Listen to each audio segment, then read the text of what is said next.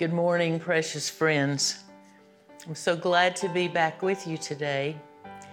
We've spent some time on several lessons talking about foundations of an empowered life. What is an empowered life? An empowered life is a life that God can use, that is in tune with God's will, His purposes, and a life that is willing to be used by God. It is a life that is uh, controlled by the Holy Spirit. And we know that when we're saved, the Holy Spirit comes to indwell us, but we go through a process of learning to cooperate with Him. Um, we learn how to listen to Him. We learn what it means to instantly obey Him. And so we've talked about um, the fear of the Lord, We've talked about holiness, we've talked about brokenness, and all of those things are facets of what it is to learn to walk in the in the power of the Holy Spirit. And when I say walk in the power of the Holy Spirit, we're basically walking in obedience to the Holy Spirit. So once we've experienced brokenness, once we've learned what it is to respond to the nudges of God and to let Him call the shots, to do life His way instead of our way, then we learn what it is to walk in the fear of the Lord. And remember that the fear of the Lord is two basic things it is to stand in awe of Him, and it is to hate sin. It is to think about sin the way God thinks about sin. God knows how destructive sin is. And we are often deceived by the enemy in thinking that a little sin is okay, it's fun, it's really not going to hurt anybody. But God just sees the destruction of it. And sin of any kind always carries some kind and some degree of destruction.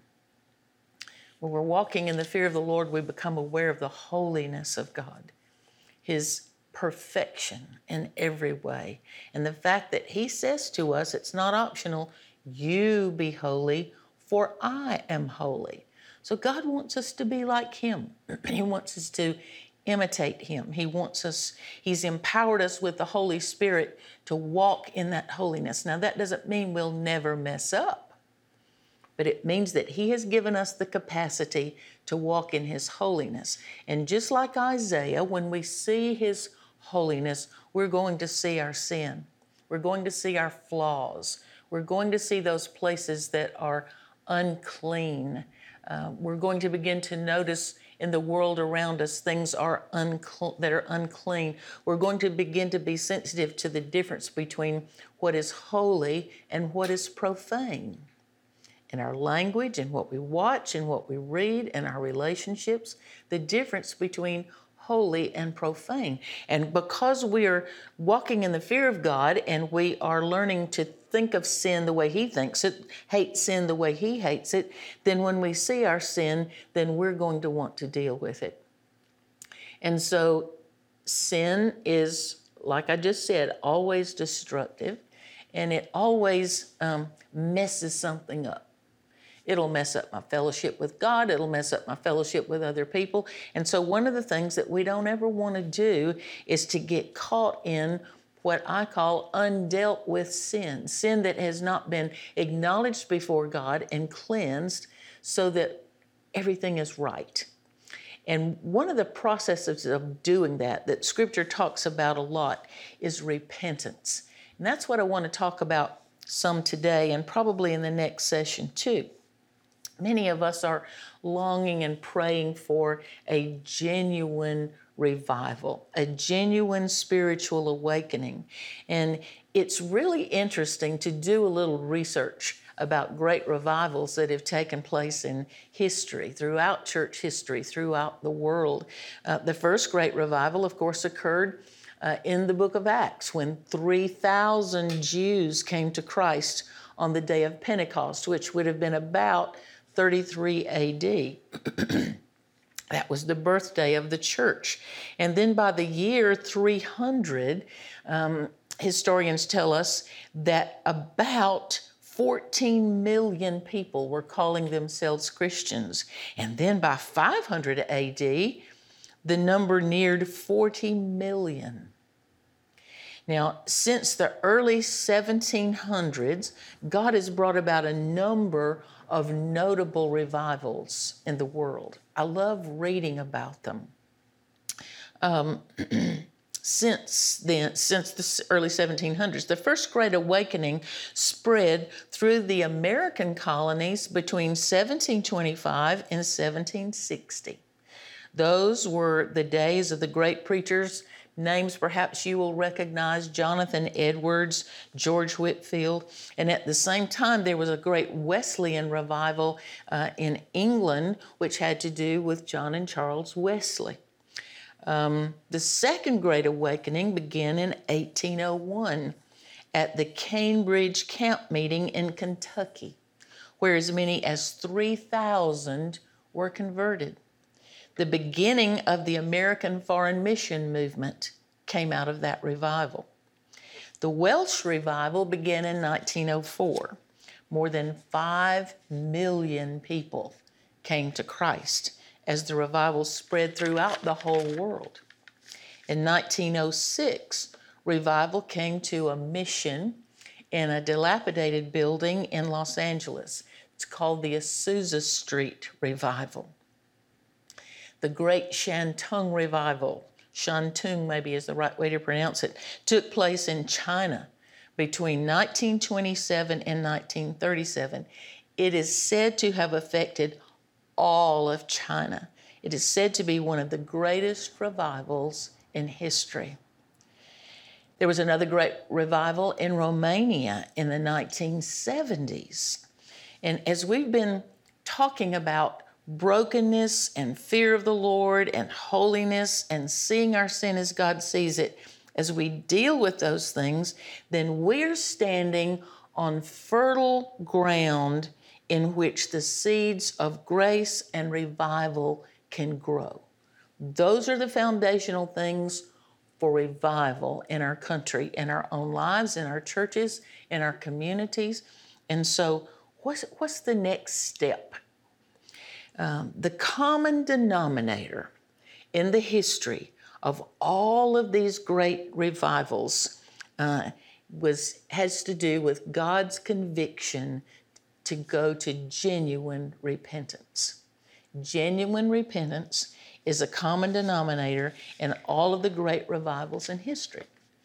We've talked about confession of sin, and we've said that confession is not my telling God that I've done something, it's agreeing with what God thinks about it, it's agreeing with God's hatred of it. but confession and repentance are partners. It's like two sides of the same coin. And when we exercise confession and repentance, then um, they bring us into this powerful relationship and fellowship with the Lord God and with other believers who are doing the same thing. The concept of repentance has kind of gotten pushed to the background. Uh, we just don't hear much about repentance uh, these days. And our modern thinking just kind of wants to poo poo it and push it aside. And of course, what the enemy wants is for us to think confession is the big deal, and that's all we have to do. But confession and repentance go together. And so, what happens because we're not fulfilling all of these things because we're not completely confessing and repenting, because we're not completely broken before the Lord, because we're not uh, completely walking in the fear of God, because we're not really um, standing in awe of His holiness and dealing with our sin, then our definition of revival has become diluted and diminished. So many of my uh, growing up years in the southern United States, um, Maybe if you grew up in church, you'll recall that we called revival uh, just a series of meetings. When I was very young, we would have two week revivals. And then they went to one week revivals. And then they went to two and three day revivals. And now we not had one in years. And but it was a series of services that were focused on revival. Now, a lot of evangelism came out of that, but know that the word revival means to revive. It's not to be born the first time, it's to deal with the born that's already in you. It's to deal with the fact that you've been born again usually they they'd have a traveling evangelist and uh, there'd be a minister and there would be a zealous revival choir and people would feel energized but so often it wound up just being kind of a pep rally to encourage us to go ahead and do what we were always doing. Well the whole concept of repentance is we're going to do something differently. There's a change that's going to take place. And so then in those growing up years, what we called revival in those church meetings, it happened every six months, maybe uh, once a year, but then it just stopped. And I do remember a couple of seasons in my lifetime as a very young person in my community where we did have a genuine revival. And you saw, you knew people whose lives had been gloriously changed by a move of God. When you read the history of these other great revivals that I've talked about. You know, what you see are, are whole countries that have been moved and changed by God. There were such lifestyle changes that some businesses had to be shut down. Um, that needs to happen today in America. It needs to happen where I am, you know, and so why why did not more come out of these meetings? Why, why did this happen this way? How can we just get pumped and, and nothing happen? It's because the power comes when we choose to deal with our sin. And we're living in a culture, and we're living now with churches that have absorbed um, some ways of the world that just think uh, God's okay about this, the church is okay about this, it's okay to keep on doing this, it's not hurting anything. Well, yes, it is. Every child of God who is seeking after Him with a whole heart must realize that repentance is not an option. It is a command, it is a requirement, it is a part of the life of a believer. Well, what is it? What is repentance? It is the act of forsaking known sin and obeying what God says. Stopping one thing doing what God says. It's the act of returning to the Lord. Uh, in Malachi chapter 3 and verse 7, God says, Return to me, and I will return to you. So you see, there's a separation there when we walk away from the Lord, when we're not dealing with our sin. It is a crucial step for all of us who are longing for and seeking genuine revival. Repentance is foundational. It's the common denominator, it's the key. The Bible is full of calls to repent. Um, the Old Testament is full of God sending messengers to Judah and Israel as they repeatedly strayed from the Lord. They'd follow the Lord for a while and then fall back follow the Lord for a while and then fall back. That's often the pattern of so many of our lives, even those of us who are in church. And so the message through the Old Testament was repent, repent, repent. The theme of the book of Jeremiah is return, return, return, which is the same thing. Repent. Change your ways. Come back. Return to God so that He can return to us. The same message is prominent in the New Testament. John the Baptist preached, Repent, for the kingdom of heaven is at hand. The Lord Jesus himself preached, Guess what? Repent, for the kingdom of heaven is, is at hand. Um, I love studying the letters to the seven churches in the beginning of the book of Revelation. Uh, and in those seven churches, Jesus is speaking to them, and he tells five of the churches to repent. Repent. How often does a person need to repent? How often does a person need to repent to be in a right fellowship, a right relationship with God? Well, repent is another one of those words that happens in different verb tenses in the Bible. It's one of those words that happens at one point in time, at the time a person believes in Christ for salvation. That happens at one point in time. There is an initial changing of our minds to come to Christ. That is an intentional saying, I'm not going to go my way anymore. I'm going to do God's way now. And so That one time repentance sets in motion the need for a lifestyle of repentance. So, what we have here in verb tense is there is a repent that is aorist tense that is one point in time. You did it when you got saved. It was a decision that you made.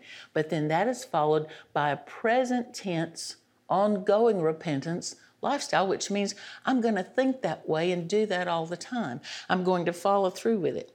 So, to become a Christian, we don't hear this enough today. To become a pers- Christian, a person must repent. You can't just believe and go on living the way you've always lived. That's not true salvation. To become a Christian, a person has got to repent. That means we turn away from our old way of life and turn to Christ for forgiveness and salvation. And when we turn, return to Christ, He transforms us. He makes us totally new. He makes us different. He gives us a new heart. It is a radical change when we get saved. It is God's work in us. We cooperate with God by coming to Him, but then He does a work in us that totally transforms us. But repentance does not end there. An attitude of repentance is needed in our ongoing relationship with God. It's going to be a way that I think, it's going to be a part of my lifestyle. Now, remember, and perhaps we don't have to be reminded, that Christians are tempted to sin all the time. Sometimes we choose to do it. You know, sometimes the enemy is able to convince us that it's an all right thing to do. So, even though we've been given a new nature, we're still in this world. We've been delivered from the penalty of sin, but we still have to deal with the presence of sin and the power of sin in the world and in our lives and its ability to convince us to join the enemy in his attack against God and God's people. So understand this. Let, us get this in our minds. Before sin becomes an act, it is first a thought. Before sin becomes an act, it is first a thought. That thought is what we sometimes call being tempted. It happens first in our minds. It is in that moment, in that moment of temptation, we need to call out to God for deliverance from temptation. In the Lord's Prayer, we pray, deliver, we pray, deliver us from evil. It's kind of the same thing. Once we're aware that there is a sinful thought that is a temptation in our minds, then we need to deal with it before the Lord at that moment. If we allow that thought to continue, if we engage that thought and we give it space and we dwell on it, we're likely going to do it. We're likely going to do it. I use sometimes in our sundae school class, um, I'm, a, I'm a weakling for hot fudge sundaes. And I can determine that I'm not going to eat a hot fudge Sunday uh, for a period of time. And maybe I haven't even thought about one, but here comes a television commercial with guess what? A hot fudge sundae, and they show all this chocolate flowing down. And when I've never thought about a hot fudge sundae in a long time, guess what? It gets on my mind. And if I let it stay on my mind, if I continue to dwell, if I continue to think about that chocolate flowing down that ice cream, you know what I'm going to do? I'm going to go get one. That's the way it is with sin. You know, if when we allow that thought to continue, if we continue to entertain that thought and give it space, then most likely we're going to give in to that temptation. When we sin, the Holy Spirit, and I'm talking to believers here pretty much right now, but the Holy Spirit that's in us convicts us. That is an internal call to stop it, to turn around, to change directions, to deal with it in this moment, to change our thinking. Because where did it begin? It began in my thought life. It began in my mind. That's where sometimes the enemy will shoot an arrow of a thought into our minds. all thoughts are not your thoughts.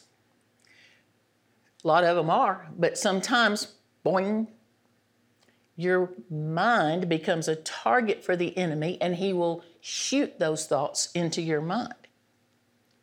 So, just like sin begins in our minds as a temptation, repentance begins in our minds as the Holy Spirit brings conviction. So, my first temptation to sin is in my mind, and then I have to decide in my mind to repent of that sin immediately. Say, I'm not going to entertain this thought. I'm not doing this. So, the mind is crucial because the mind is a battlefield. It's a battlefield. Matthew 22, 37. In fact, there, there are lots of scriptures uh, that show up the mind.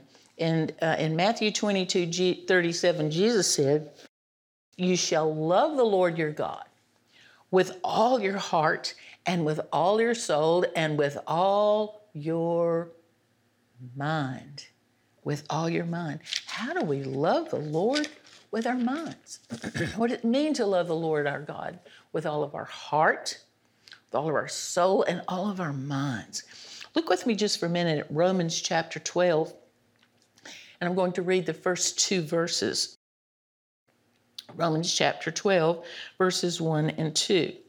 I urge you, therefore, brethren, by the mercies of God, to present your bodies a living and holy, there's the word, living an holy sacrifice acceptable to God, which is your reasonable or rational service. It makes sense to do that.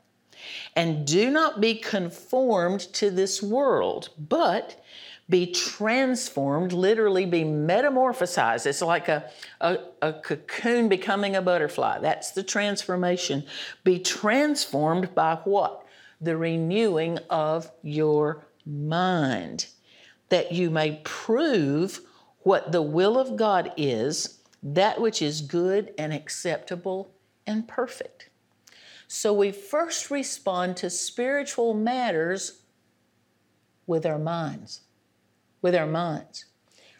Renewing the mind, when he says here, renew your mind, be transformed by the renewing of your mind, renewing the mind involves training it to recognize temptation. It is disciplining, disciplining it to dismiss the thought and responding immediately to the Holy Spirit's conviction. It's dealing with it the moment it comes into your mind, dealing with it right then, instead of letting it dwell there, instead of letting it go on and on. Okay, so repentance begins with a change of mind, but it doesn't stop there. I don't just change my mind. It's not just, repentance is not just feeling sorry for my sin. Uh, it certainly is not just feeling sorry that I got caught. Um, it's not just telling God I did it and saying I'm sorry and going on. John the Baptist warned the people in Matthew 3 8, he said, Bear fruit in keeping with repentance. So, repentance is something we're going to do, it's something that's going to show up in our behavior. True repentance, true repentance is seen by a change of behavior. A change of behavior. If repentance is real, it's going to show up in our lives. It's going to be there. Charles Spurgeon said, Repentance is to leave the sin we loved before and show that we in earnest grieve by doing it no more. When I hate sin the way God hates sin, I don't want to do it. There are some foods I don't have any trouble not eating because I don't like them.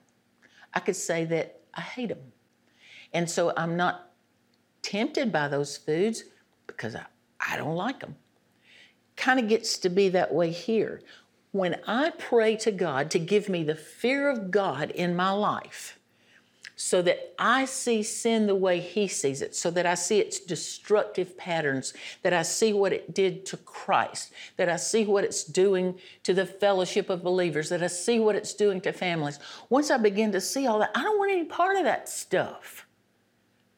I don't want it in my home. I don't want it close to me. I don't want it touching me. And so I go to God and I say, Give me your thought, give me your vision for what this sin looks like to you. And a great prayer is when I go to Him and say, Show me what my heart looks like to you. Where are those things in my heart? Where are those things in my behavior that are making you sad, that are making you grieve? What are those things I'm doing that you hate? And help me, give me the fear of God so that I will hate them the way you hate them. That's the way we walk in holiness. And so there's going to be outward evidence of repentance. But now listen to me, listen to me immediately quickly. All repentance is not always instantaneous. You may be caught in a trap. You may caught in the bondage of some habitual sin that it's just hard to stop like that. You have difficulty stopping like that. So sometimes repentance may be seen over time. The nature of sin and the length of time we've been involved in it may affect real change, but sooner or later, sooner or later, the change is going to be seen in our behavior. And if it's never seen, it's because I never truly repented to start with. True repentance influences behavior. True repentance influences behavior. All right, so repentance is a change of mind that results in a change of behavior. That's why confession and repentance go together. Confession is when I, in my mind, in my heart, in my spirit, agree with God about the sin. And I see it the way God sees it, and I begin to hate it the way God hates it. But I don't just stop there. I've got to stop doing it. It's got to show up in my behavior. God's call to repentance, and it's full of scripture, it's with us all the time. I guess it's what's scary to me about me and maybe um, lukewarm churches is the fact that have we gotten to the place where we don't recognize it? Have we gotten to the place where hmm, we don't really know it or the conviction of the Holy Spirit doesn't really catch our attention? Is that what's happened to us? It can. As our hearts become hard. But God's calling us to repentance, and that call may not be an easy or pleasant experience. God can call us to repentance. If you look all through Scripture, it calls to repentance. We see that He calls us to repentance in different ways. Sometimes He uses our own conscience to convict us so that we're just miserable in our hearts in our in our inside selves uh, about what we've done but sometimes he may allow us to get caught and sometimes he may send another believer to rebuke us and sometimes he may bring judgment against that sin a chastisement a spanking from God. They're not pleasant. I've had them. But here's what we can be sure of. Number one, the best time for us to respond to God is at the moment of conviction. At the moment of conviction. Now, what's going to happen to us when we're convicted, especially if we kind of like the sin, you know, those pet sins that we've kind of got that we'd like to hold on that we think God, we really need for Him to be all right about or hope He is all right about it, but no, we live under grace, so we're going to go ahead and do it anyway. See, all of that is the enemy's involvement in our thinking. But the best time to respond for God is at the moment of conviction. And so we sometimes want to put it off or we want to blame somebody else. But to delay Confession and repentance is to resist the Holy Spirit. It's to grieve Him, it's to quench the Holy Spirit. And let me tell you what the longer we wait to deal with it, the harder it gets. The longer we wait to deal with it, the harder it gets. And our hearts get hard and we get comfortable with that sin. We get acclimated to it. We've gotten acclimated to sin in our churches. sadly, if we look at it and tell the truth, sometimes church has become a safe place to sin because nobody wants to bring it up. Number two, God will give us the grace to do whatever He tells us to do. Grace is the desire and the ability to do God's will.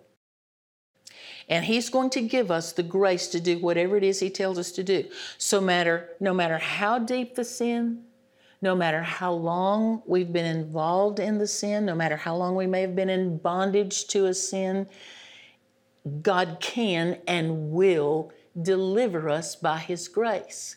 He waits for us to cooperate with Him, He waits for us to respond to Him, He waits for us to reach out to Him. Why does He do that?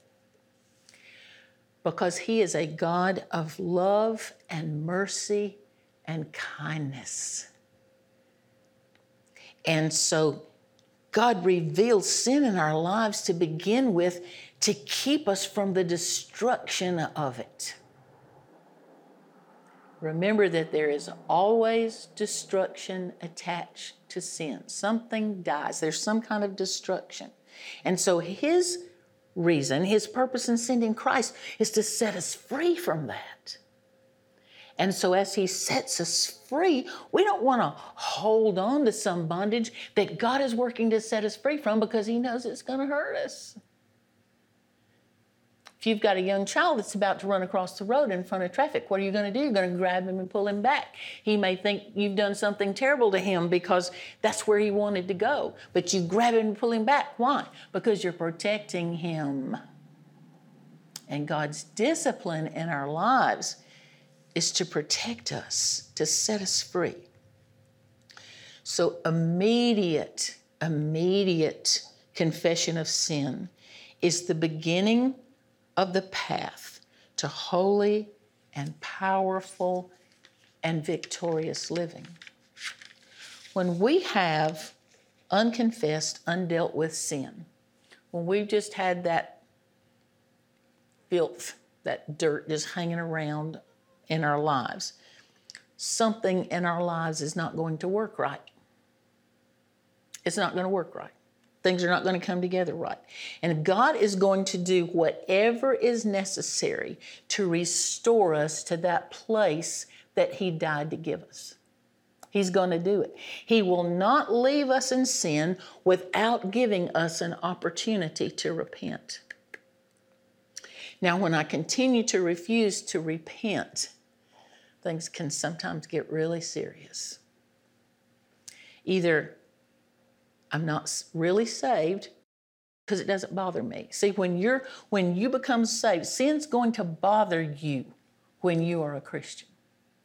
But let's just say that I'm able to continue in sin, uh, you know, and that I'm, I'm holding on to some sin that maybe was in my life before I'm saved, and I'm continuing to hold on to it, and then I'm grieving the Holy Spirit. But in that process, my heart's getting hard.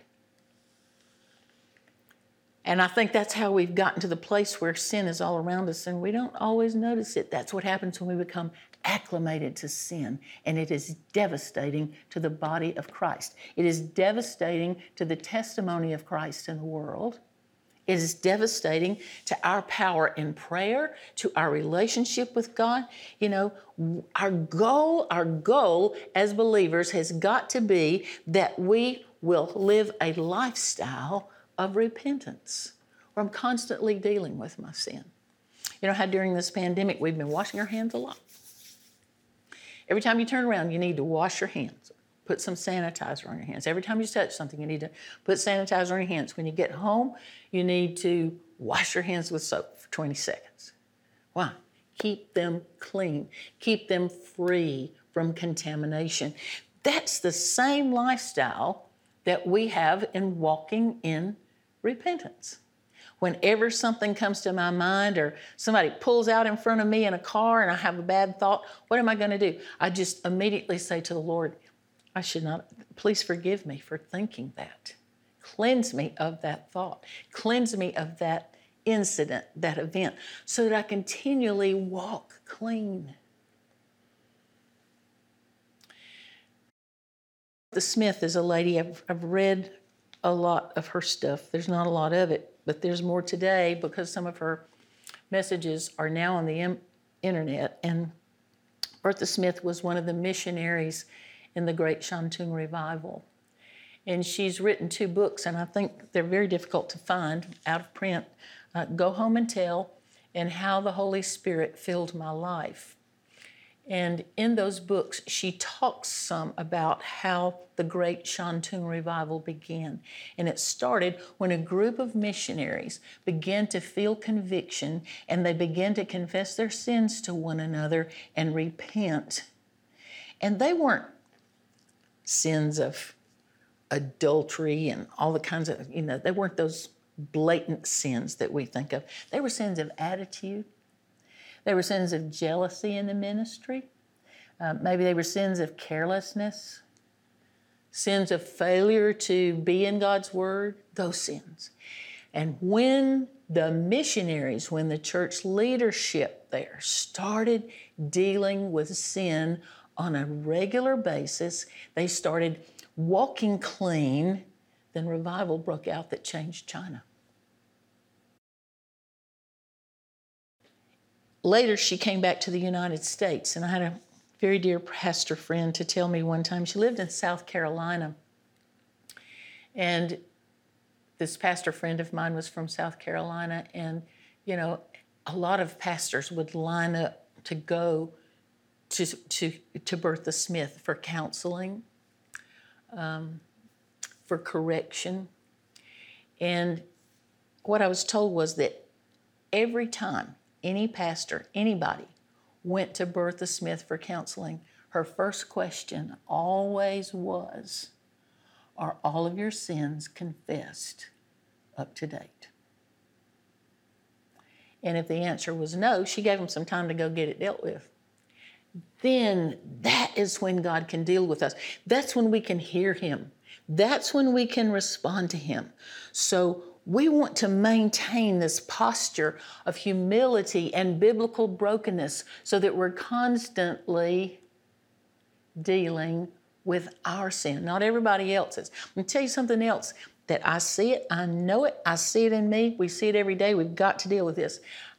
Most of us are of the opinion that somebody else's sin is worse than mine? Well, God has not given me the assignment of dealing with somebody else's sin. God's given me the assignment of dealing with my sin, my very own sin. And when I do that, when I walk a lifestyle with that, of that, then it's going to restore us for a right fellowship with God. And when that happens, our lives are going to glorify Him, our testimonies are going to be credible. You know, it, it hurts my heart to see a person one day um, giving out the plan of salvation and then the next day just raking somebody over the coals like the devil himself. Those things don't go together. And so we've got to walk with God so that we hear what He's saying to us, so that He can keep us clean. We cooperate with Him and we become credible, powerful believers who feel credible, powerful churches. And we're going to have power in prayer and we're going to know God's peace. So, if I'm going to live a lifestyle of repentance, what is the first thing I'm going to do? Romans 12, 1 and 2. I'm going to be in God's Word so that I will consistently be renewing my mind.